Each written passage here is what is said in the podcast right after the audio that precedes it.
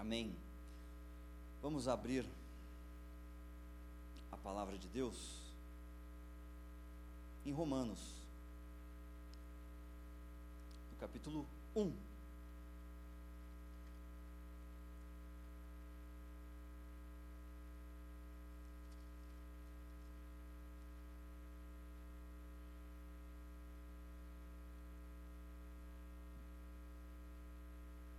Pedir para aqueles que já encontraram a, a palavra de Romanos 1, a gente vai ler a partir do verso 16.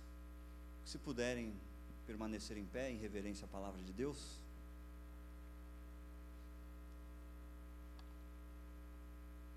Se tiver alguém aí perto de você que está sem Bíblia, sem celular, seu aplicativo, dá uma coladinha nele ou nela. Assim diz a palavra do Senhor. Pois eu não me envergonho do Evangelho, porque é o poder de Deus para a salvação de todo aquele que crê, primeiro do judeu e também do grego visto que a justiça de Deus se revela no Evangelho, de fé em fé, como está escrito: o justo viverá por fé. A ira de Deus se revela do céu contra toda impiedade e perversão dos homens que detêm a verdade pela injustiça, porquanto o que de Deus se pode conhecer é manifesto entre eles, porque Deus lhes manifestou porque os atributos invisíveis de Deus, assim o seu eterno poder, como também a sua própria divindade, claramente se reconhecem. Desde o princípio do mundo, sendo percebido por meio das coisas que foram criadas, tais homens são por isso indesculpáveis. Porquanto, tendo conhecimento de Deus, não o glorificaram como Deus, nem lhe deram graças, antes se tornaram nulos em seus próprios raciocínios, obscurecendo-lhes o coração insensato.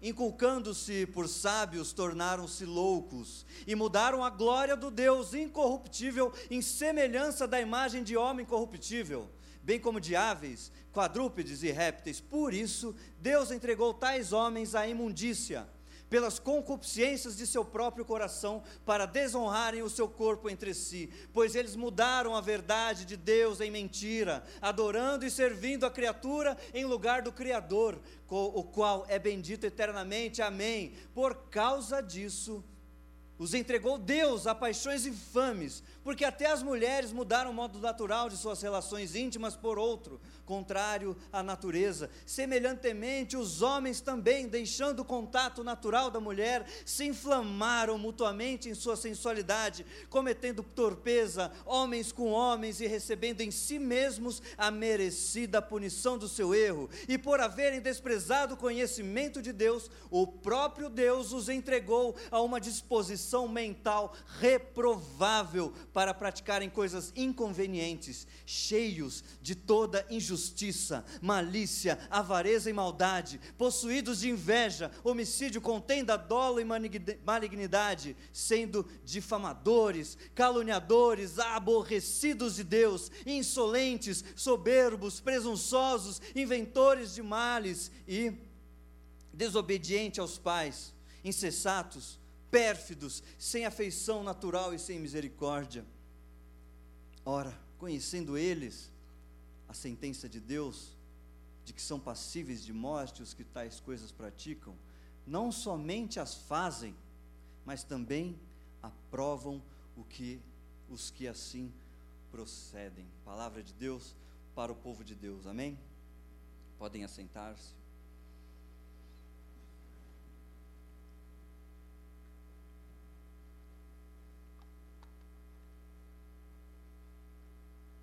Palavra por si já nos esclarece muitas coisas, não é verdade? A palavra de Deus pode parecer muitas vezes dura, mas é amor. Amém? Deus te ama, irmão. Deus te ama, minha irmã. Jesus ama a sua vida, Jesus se entregou pela sua vida, para que você tivesse vida e vida em abundância, por amor de ti. Jesus conhece o seu nome, Jesus sabe o seu nome. Jesus teceu a sua vida de uma forma assombrosamente maravilhosa, desde o ventre da sua mãe, e ele já te amava. Não encontre dureza nas palavras do Senhor, encontre em meio aquilo que parece dureza para nós, devido ao nosso pecado, parece dureza, encontre o amor de Deus, amém?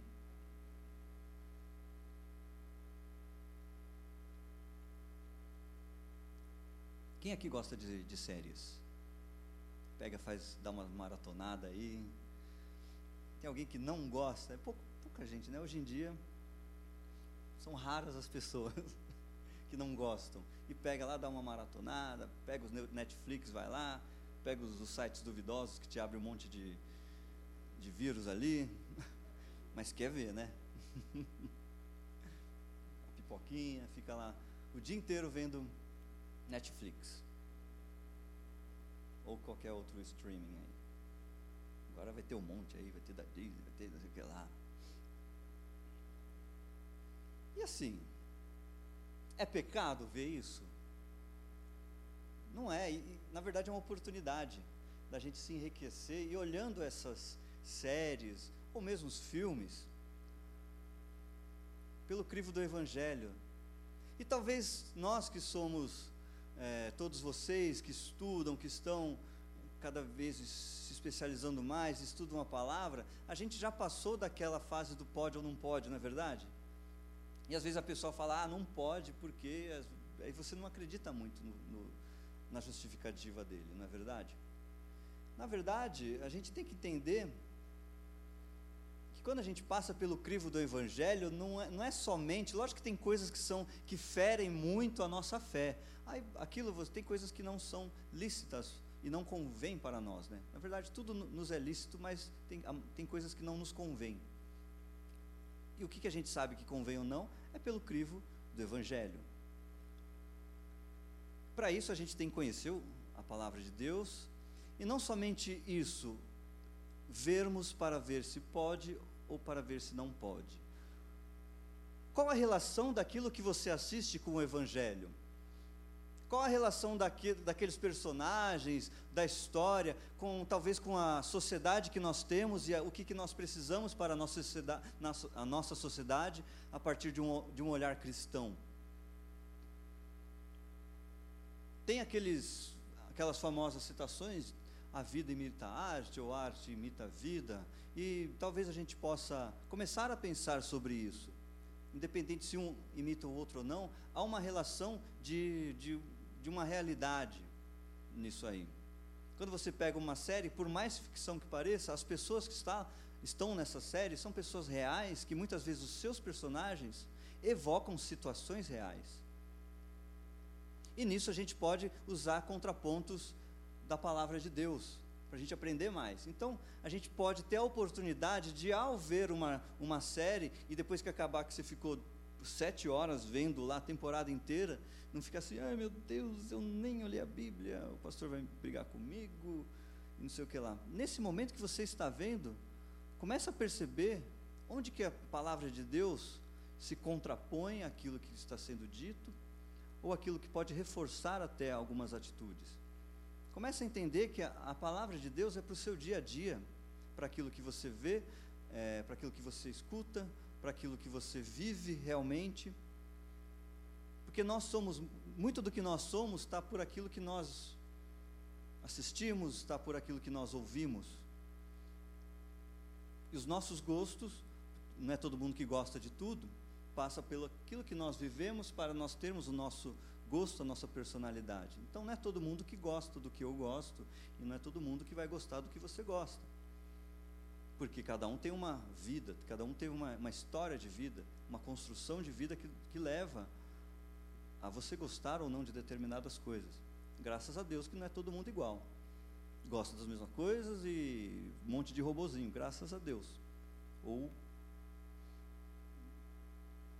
não estamos tão longe disso, talvez, mas Uma das séries que eu gosto muito é o The Walking Dead.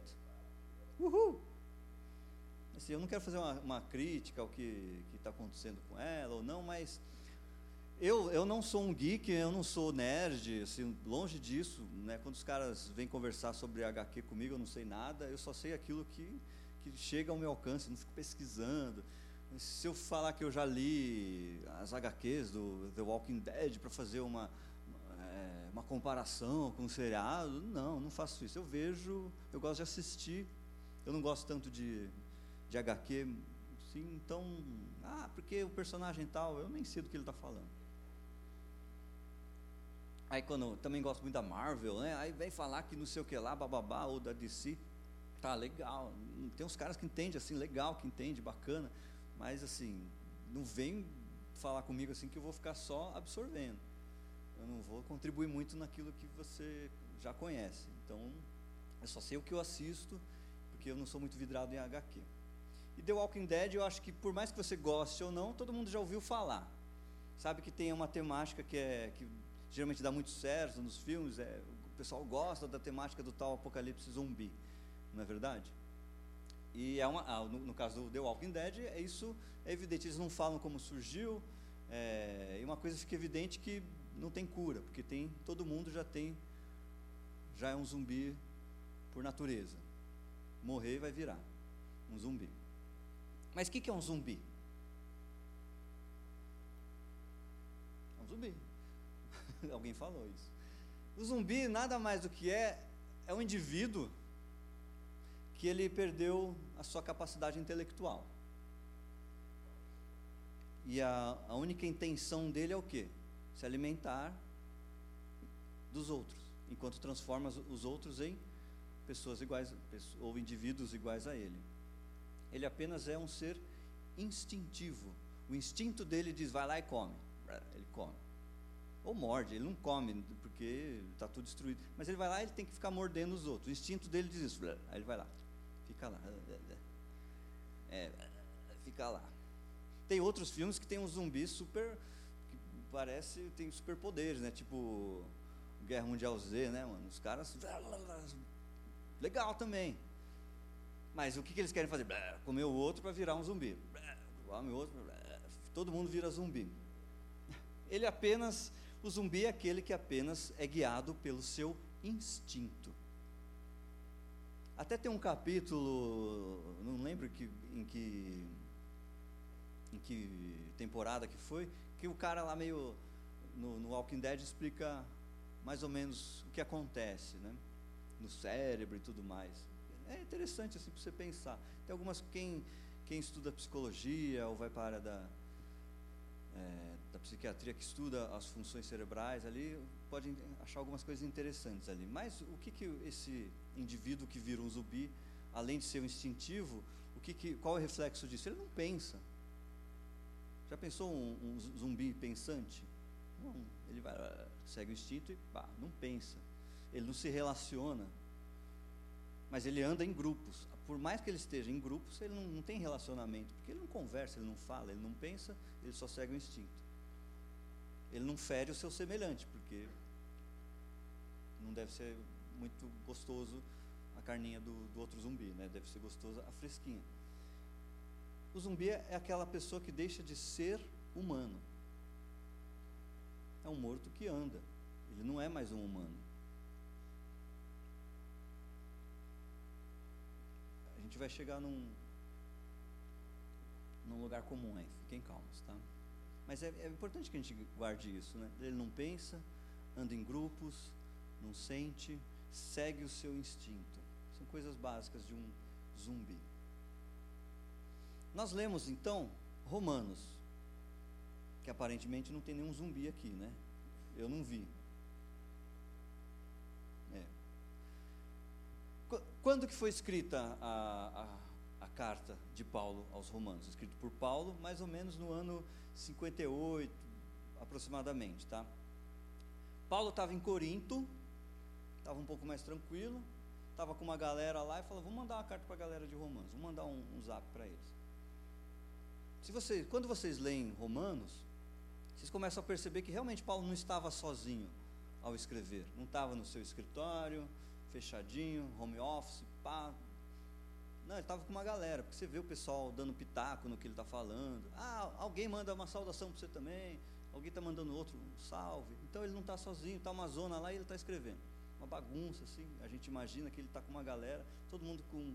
E é interessante que ele escreve para os cristãos de Roma, mas ninguém sabe como é que começou a ter cristãos em Roma. As, a história, as pesquisas históricas não, não, não falam assim, ah, porque Paulo ele não, não, não evangelizou Roma. De onde vieram? Uma das teorias diz que em Atos, quando há o moveiro, tudo lá, ele tem uma, uma pequena, ah, não sei o que lá, tem povo tal, povo tal, os romanos e povo tal, povo tal. O pessoal, ah, o romano que estava ali recebeu o poder voltou lá e o fogo desceu em Roma também. Mas é uma suposição, a gente não tem certeza. E Paulo, mas mesmo assim Paulo escreve uma carta para os caras. Fala assim, meu, eu queria muito ir aí. Nunca deu para ir aí, mas vai ter o tempo que eu, eu tenho o desejo. No começo do capítulo 1 ele fala esse desejo que ele tem de ir e conhecer o, o, a galera de Roma. E essa carta aos romanos, que é uma carta densa, teologicamente densa, um grande compêndio teológico, é, não é a primeira, apesar de ser aqui na nossa Bíblia a primeira carta, não é a primeira. Ele já tinha escrito Tessalonicenses, já tinha escrito Gálatas, já tinha escrito algumas cartas. E é interessante que se você ler Romanos inteiro e as outras cartas, você equipara alguns pensamentos teológicos. Então, como lição de casa, leia Romanos inteiro e compare com todas as cartas de Paulo. Em uma semana dá para fazer isso, não dá? Não, não dá, é muita coisa, né? Mas dedique-se a ler a palavra de Deus, não de uma forma isolada. Busque as relações. Se foi Paulo que escreveu, deve ter relações entre as, as cartas. Dedique esse tempo. Eu sei que a nossa vida é bem corrida. E às vezes a gente não tem tempo de parar para ficar analisando, mas vamos priorizar a palavra de Deus em nossa vida. Não é fácil mas a gente consegue investir um tempinho ou um grande tempo para fazer essas relações. Nós vivemos muito pela revelação do Senhor, mas nós, Deus também se revela no nosso estudo e nas relações que nós fazemos da Bíblia com a própria Bíblia. Nós precisamos começar a crer que a Bíblia é autossuficiente por si só. Eu não preciso de ficar, é, eu preciso ficar lendo 700 livros de teologia sistemática ou qualquer outro tipo de, de teologia para compreender a Bíblia.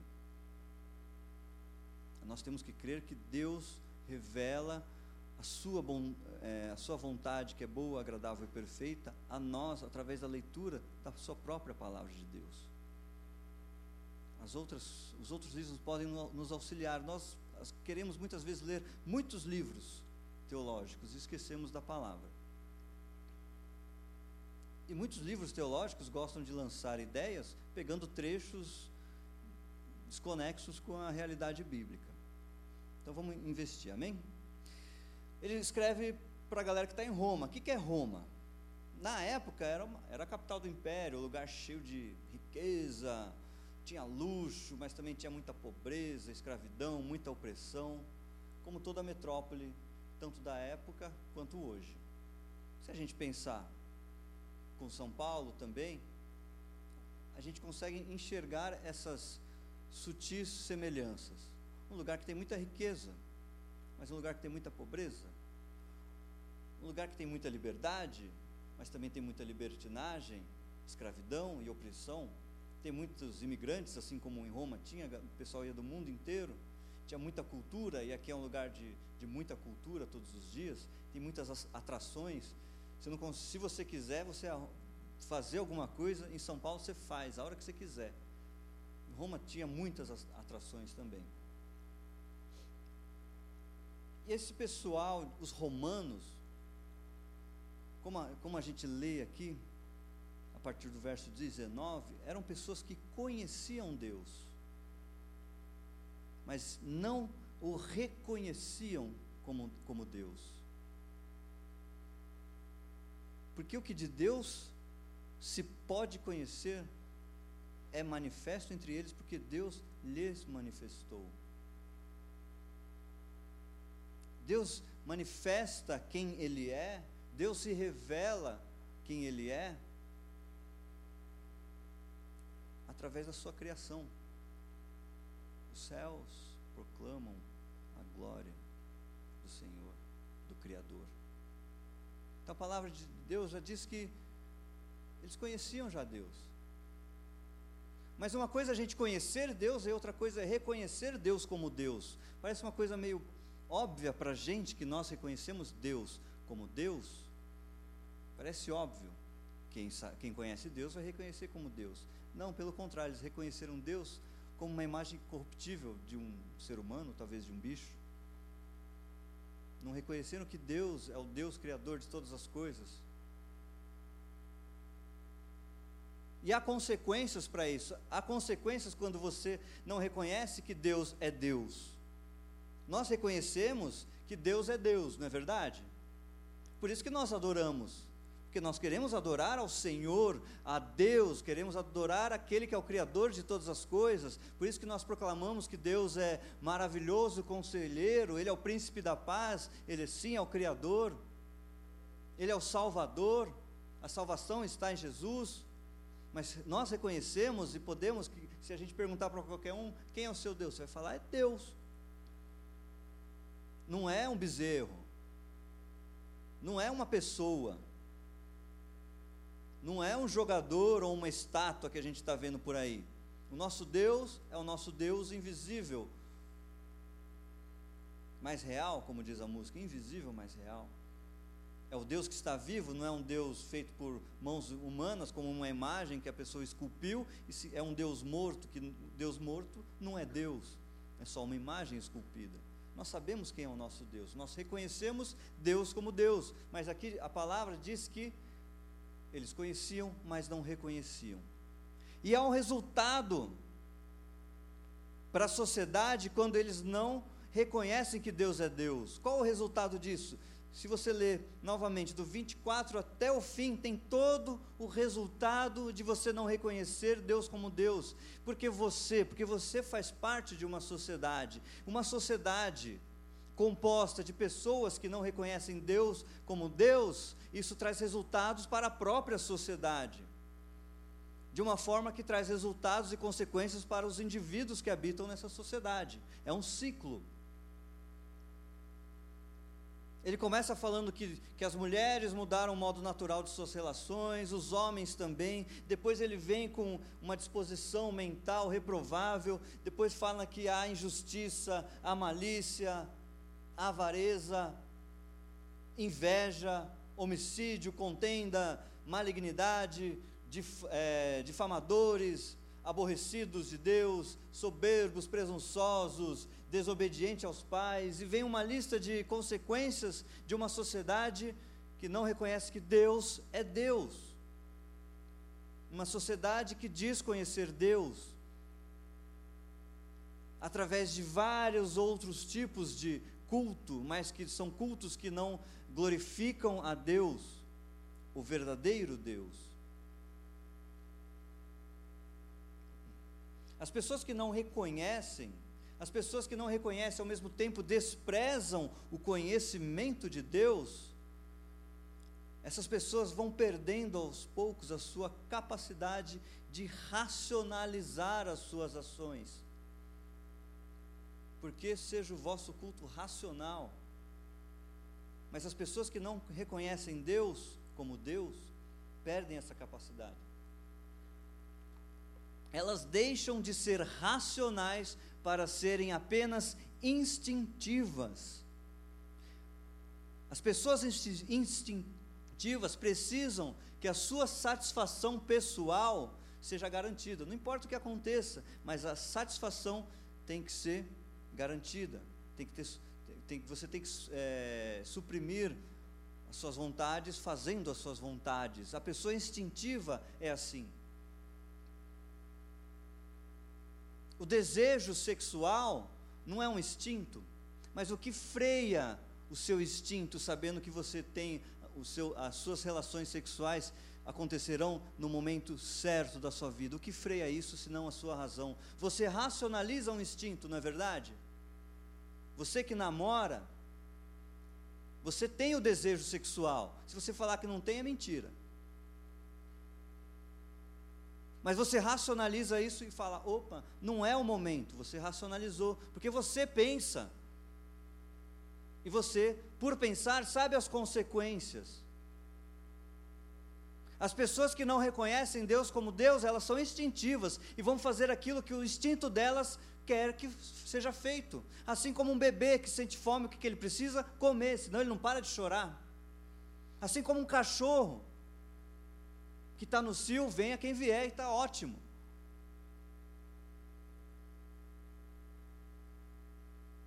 O instinto está ligado muito à nossa natureza animal, não é verdade? Se eu não consigo controlar o meu instinto, eu me torno mais próximo de um ser humano ou de um animal? Logicamente, de um animal. Porque o que nos, uma das coisas que nos caracteriza é justamente a nossa possibilidade de racionalizar as nossas ações, medir as, nossas, as consequências das nossas ações. Se eu não consigo fazer isso, eu sou um ser instintivo. Eu fico com quem eu quero, eu tenho relação sexual com quem eu quero, seja homem ou seja mulher, afinal eu sou instinto puro. Vou dar de novo o exemplo do cachorro. O cachorro ele, ele cruza com outro cachorro, com outra cadela, com outro cachorro, tudo junto, não é verdade? Porque ele é instinto puro.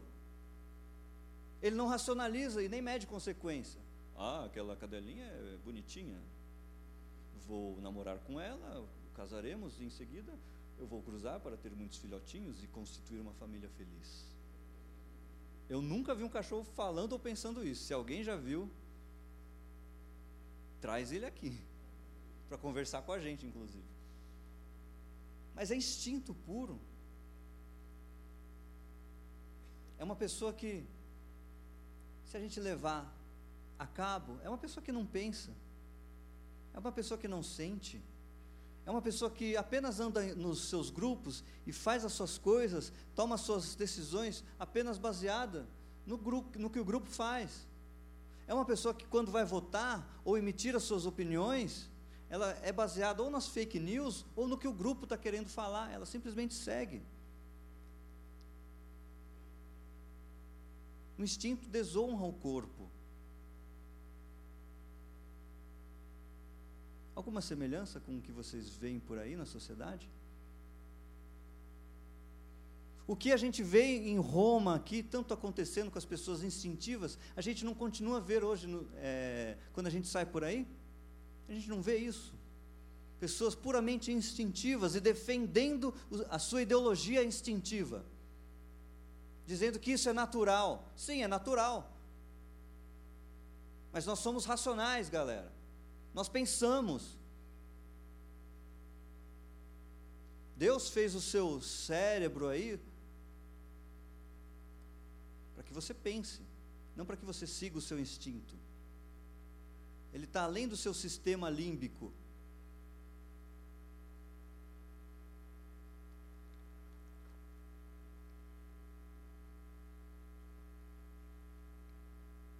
Alguma semelhança, além da sociedade, estava falando de zumbi, a gente parecia que eu estava viajando. Mas vocês veem a semelhança de um zumbi com aquilo que a gente vê na sociedade? Praticamente a gente já vive um apocalipse zumbi. Praticamente. A diferença é que elas não ficam.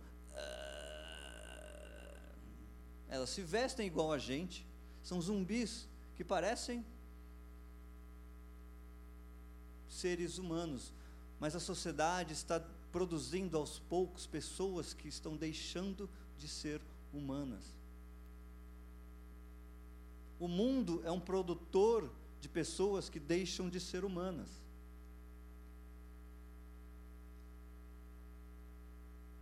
As pessoas não pensam mais, e quantos amigos que você tem que não pensam mais?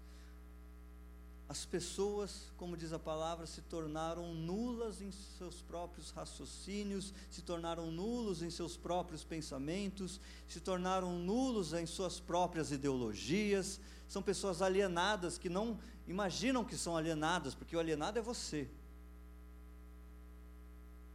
Se você não faz o que a, a horda de zumbi deles faz, você é o alienado. Você é o outsider.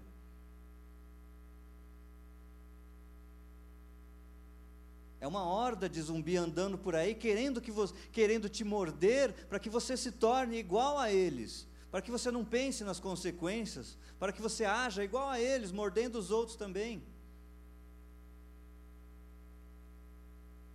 Entre eles não há uma verdadeira compaixão.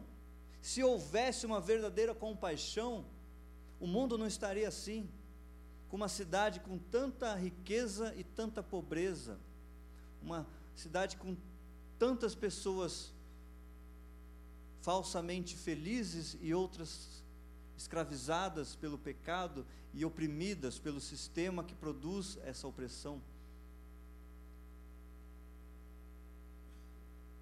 Não há diálogo com pessoas que não pensam.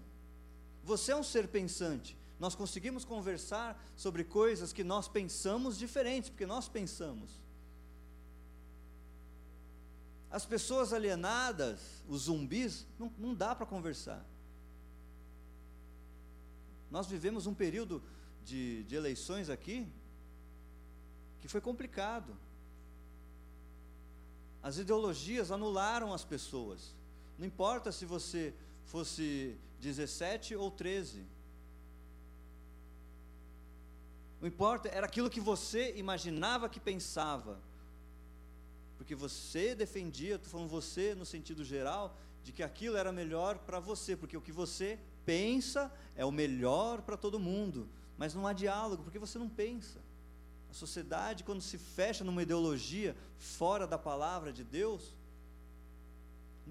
porque muitas vezes, e muitos de nós, às vezes, independente do lado que nós defendíamos, nós nem observávamos, aquilo que está à luz da Bíblia.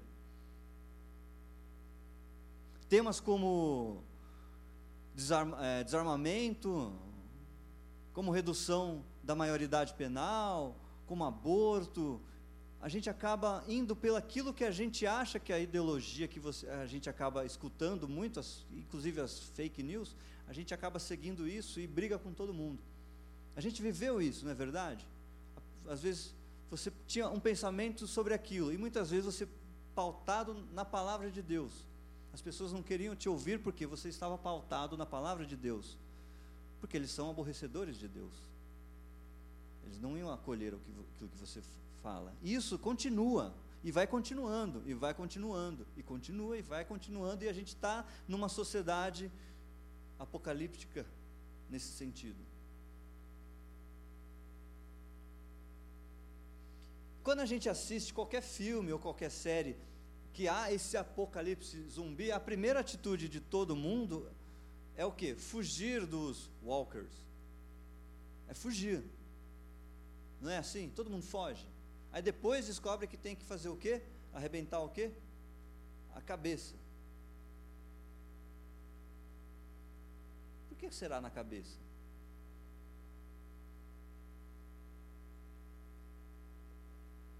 A gente pode pensar sobre isso. Onde que se encontra é, a transformação de uma pessoa, se não a renova, transformar-vos pela renovação do que? Da sua mente. Tudo está aqui, gente. A sua racionalização está aqui. Sua emoção também está aqui. Não está no coração. Tá? Vocês sabiam. Mas está aqui, na sua mente. E a gente precisa ter uma mente renovada transformada pelo Espírito Santo. O filme você foge, porque você não quer se tornar um igual. Os personagens não querem se tornar e, mata o outro, destrói a mente do outro, que assim extingue qualquer problema de contágio. E nós temos isso em nós também. Se você bobear, você vira um igual. Assim como no Walking Dead, que todo mundo que morrer vira um, nós também temos uma coisa que se chama pecado. Se a gente dá luz ao pecado, dá vazão ao pecado, nós vamos nos tornando esses mortos-vivos, esses zumbis, que não pensamos, apenas agimos, e o pecado toma conta da gente. E as pessoas fogem nos filmes, porque em nenhum filme há uma cura, há uma esperança verdadeira. A única esperança é fugir. Fugir, encontrar uma comunidade que é bem protegida, que você se fecha e se fecha no seu mundo e acabou. Mesmo assim, se vier um monte de, de, de zumbi, uma horda gigantesca, é perigoso eles entrarem no seu mundinho. Mas na nossa vida real, no nosso apocalipse zumbi de hoje, nós temos que ter a, a plena ciência, a plena, plena convicção de que existe uma esperança. E essa esperança não faz e não deve, não deve fazer com que nós fujamos dos zumbis, que fujamos dos mortos-vivos de hoje. Há cura para o que estamos vivendo. Nós temos que crer que há esperança e há cura em nome de Jesus, porque este é o nome que cura e nos dá esperança. Mas nós não podemos ser como uma comunidade de quem assiste, sabe, de Alexandria, ou qualquer outra comunidade que se fecha e se protege em si mesmo. Nós temos que ser aquela comunidade verdadeira que crê que a esperança e a cura é Jesus Cristo, e nós não nos fechamos aqui. Nós abrimos primeiramente nossas portas, mas nós vamos ao encontro daqueles que precisam receber a cura aqueles que precisam receber Jesus Cristo como seu único, suficiente Senhor e Salvador. Nós precisamos fazer isso e nós precisamos fazer isso porque, como nós começamos, porque você não se envergonha do Evangelho. Nós temos que ser um canal jovem que sabe que a esperança do mundo é Jesus Cristo, e um canal jovem que bate no peito e fala: Eu não me envergonho do Evangelho. Não adianta falar aqui dentro, tem que falar ali fora. Porque essa é a esperança. Nós vivemos essa sociedade que estamos lendo aqui de homicídios, de calúnias, de contendas, de dolo, de malignidade, de prostituição, de avareza, de homicídios. Nós vivemos essa sociedade porque por muito tempo, enquanto igreja do Senhor, nós nos fechamos em nossas comunidades esperando que eles venham, mas nós temos que ir buscar os zumbis para que eles tenham vida e vida em abundância e só só e somente Jesus Cristo pode proporcionar vida e vida abundante para uma toda toda uma sociedade. Por isso que não depende de você votar 17 ou 13, depende de nós proclamarmos as boas novas de Jesus Cristo para esta sociedade que está em trevas. E isso é urgente, canal jovem, porque tem pessoas morrendo como zumbis. Pessoas nesse instante que estão sofrendo e sendo oprimidas pelo sistema e continuam andando como zumbis. Essa é a verdadeira adoração e o resultado da nossa verdadeira adoração que nós cantamos. Porque quando a gente não faz isso, podemos ser aqueles que aprovam aqui os que assim procedem. Porque a gente não interviu em nada. Qual a intervenção que nós estamos fazendo nessa sociedade que está apodrecendo?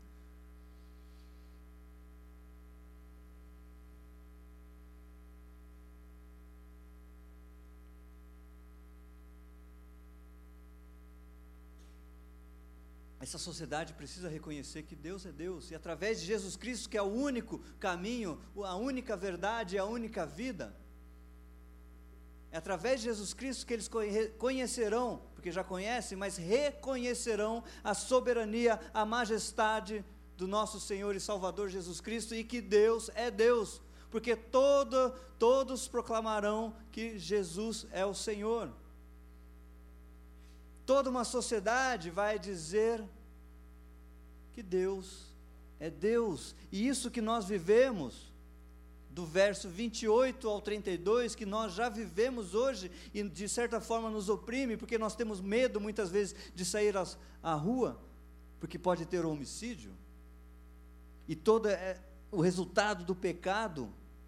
Nós vivemos uma sociedade que a gente tem medo é resultado de uma sociedade que não crê em Deus. E como que eles vão crer em Deus? Se não há quem pregue, já dizia o profeta. E como disse o João na semana passada, que ele perguntou qual a mensagem que nós temos pregado, qual o evangelho que nós temos pregado. Quem é o evangelho para nós, senão Jesus Cristo?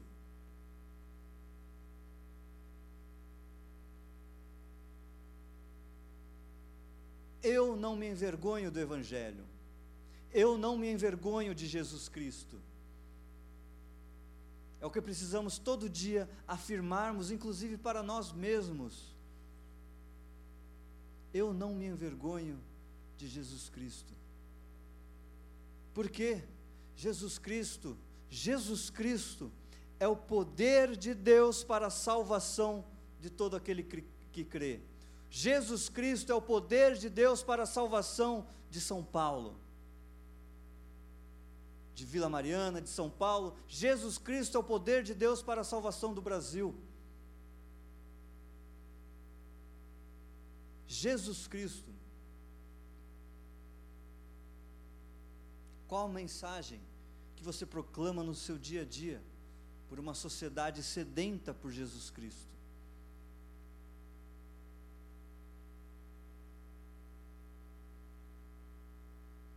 Não é porque a gente tem Cristo no coração que nós devemos ser os, os bobinhos da nação, aceitando tudo. Tudo que impõe para nós a gente aceita porque a gente ouviu dizer que tem que oferecer outra face. Está errado isso. Não a palavra, mas o entendimento da palavra. Você tem Jesus que te dá força e te fortalece para enfrentar as, essa sociedade opressora. Quando Jesus dá esse exemplo sobre dar outra face, a gente tem que pensar como é que o romano batia no outro para humilhar. Ele vinha aqui. Aqui, ó. Humilhação.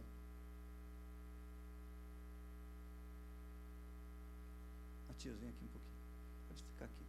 Você é alto, eu sou baixinho, eu fico no mesmo tamanho que ele se eu fosse um romano, como é que eu bateria para humilhar ele?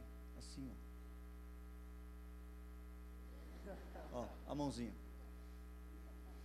Aí ele fala assim: dá outra face, oferece para mim outra face. Quando eu bato assim, quer dizer que eu vou dar com toda a minha força. Eu vou, ou vou vir com tudo, ou vou vir com um tapa ou com um, um murro.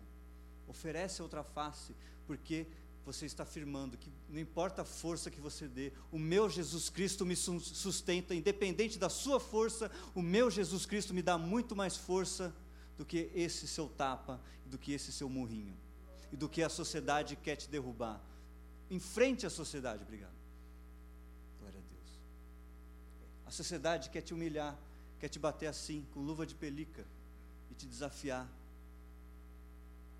mas está na hora da gente oferecer outra face e falar: eu não me envergonho do Evangelho, porque eu sei que é o poder de Deus para a salvação de todo aquele que crê.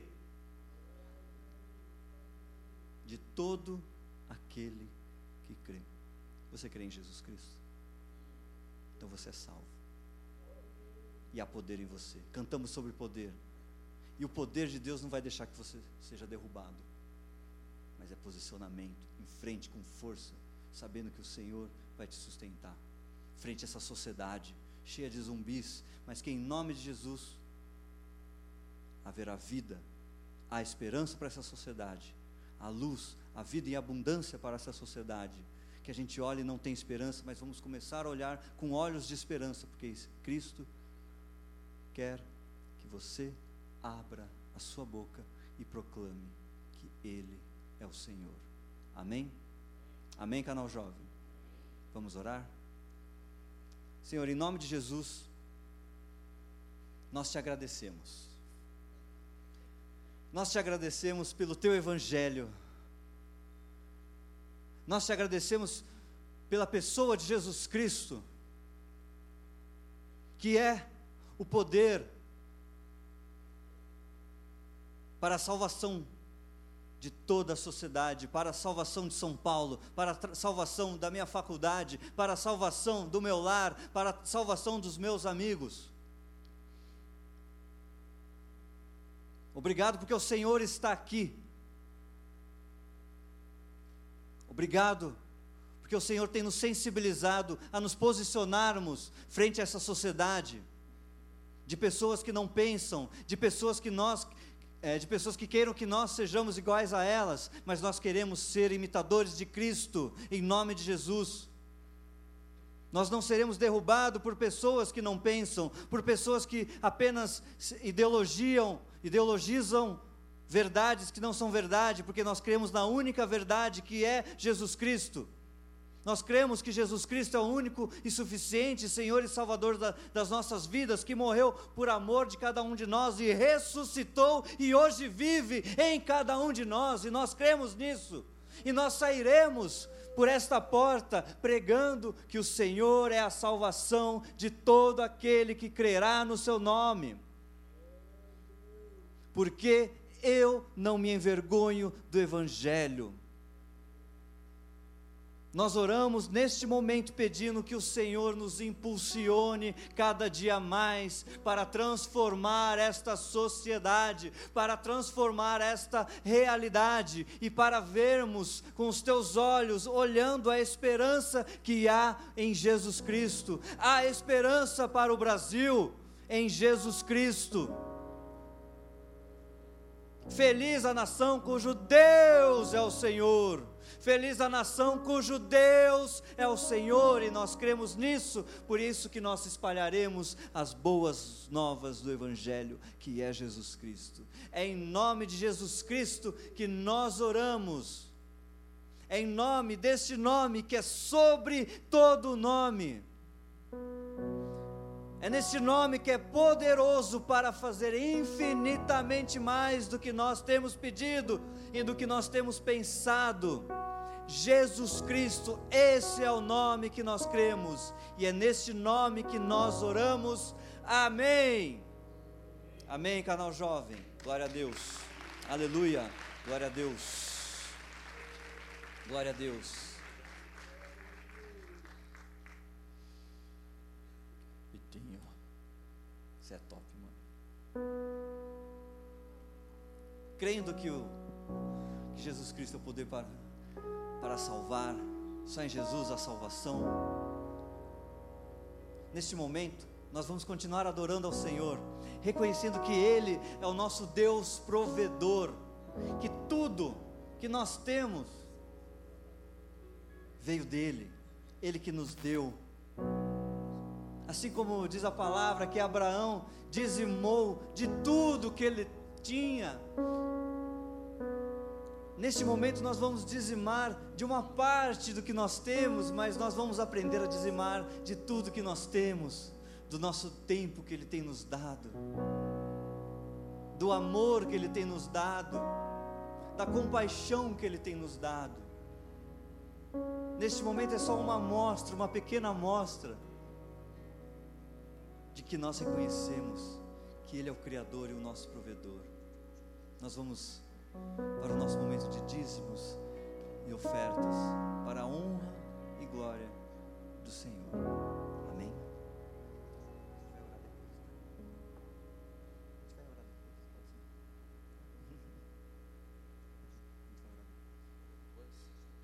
Nós vamos ofertar com alegria. Você vai ofertar e já vai levantar adorando ao Senhor, beleza? É alegria ou não é agora o momento? Tu és Deus, daremos tudo a ti. Cantamos, te exaltamos sem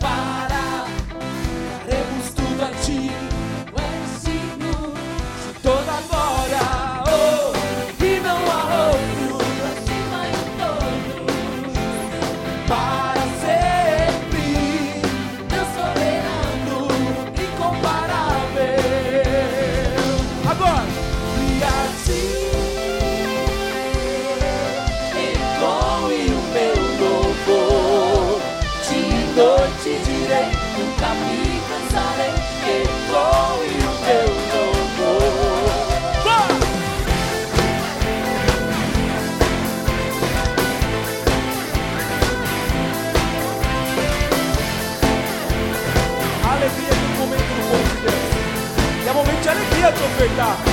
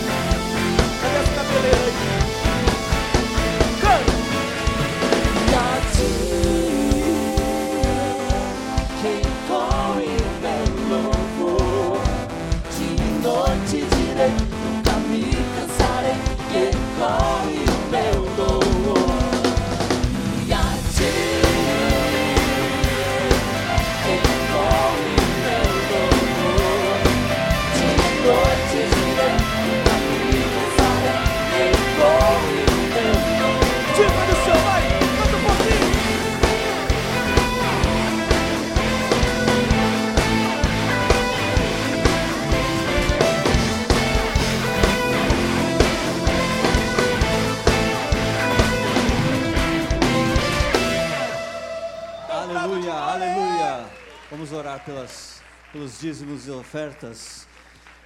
Estenda de uma forma bíblica aqui suas mãos. Em nome de Jesus, Senhor, nós te agradecemos, Senhor. Obrigado, Deus, porque o Senhor tem dado a sua provisão para os nossos lares. Obrigado, Senhor, porque o Senhor, Senhor a cada dia tem se mostrado e se revelado a cada um de nós, Pai. Obrigado, Deus, que em nome de Jesus, Senhor, é, esses dízimos, essas ofertas, Senhor, continuem sendo usados para a emancipação do teu reino aqui na terra, em nome de Jesus Cristo. E é em nome de Jesus Cristo que nós oramos agradecidos, ao mesmo tempo pedindo, Senhor, para aqueles, Senhor, que estão precisando de que uma porta de emprego, Senhor, abra. Em nome de Jesus, nós cremos que o Senhor vai abrir essa porta, porque o Senhor é o nosso Deus provedor. Em nome de Jesus, aqueles que creem, digam amém. João. Obrigado, Yuri. Pessoal, queria só dar um recado e nós vamos orar. É, pelo Rafa. Não sei se todos sabem, né? Mas a mãe do Rafa está passando por uma situação bem complicada. A Rafa é nosso líder de célula, Rafa Sacramento. Nós iremos levantar um clamor pela mãe, pela mãe dele. Antes eu queria comunicar também, dar um recado que a Vanessinha pediu para eu falar. Cadê a Vanessinha? Levanta a mão, menina. Ah! Fica em pé, Vanessa. A Vanessa, juntamente com, com uma equipe missionária, vai para o sertão em janeiro. Se você quiser embarcar nessa aí com eles e anunciar a palavra, por favor, procure-a no final do culto. Nós então iremos orar. Eu queria pedir para que todos nós dessemos as mãos, fechem os corredores aqui. Vamos levantar esse clamor pela vida da mãe do nosso irmão. Ela se chama Regina. E nós queremos no poder da oração. Amém? Nós queremos que o Senhor ouve a oração dos seus filhos. Vamos clamar com fé. Deus poderoso, nós damos graças a Ti, Senhor, por tudo que o Senhor fez no nosso meio nessa noite, pela manifestação do Seu Espírito que esteve aqui. Te damos graças pela Sua palavra que foi anunciada, Senhor, e através da Sua palavra, Senhor, pelos méritos de Cristo que nós queremos fazer essa oração, Pai. Nós queremos pedir ao Senhor, Pai, para que em nome de Jesus o Senhor venha tocar, Senhor, no coração da dona Regina, Pai, para que o Senhor venha restituir a saúde da tua filha, Senhor, para que o Senhor possa livrá-la dessas enfermidades, ó Deus. Nós clamamos ao Senhor, porque o Senhor é o Deus sobre a ciência, é o Deus sobre os médicos, é o Deus sobre os hospitais, ó Deus. O que é uma enfermidade se comparada com a grandeza da mão e do poder do Senhor, Pai. Por isso nós queremos te pedir, Senhor, intervenha na causa da tua filha, Senhor. Abençoe a dona Regina, Pai. Livre ela, Senhor, desses males, ó Pai. Livre-a, Senhor, dessas enfermidades. Livre-a, Pai, desses desconfortos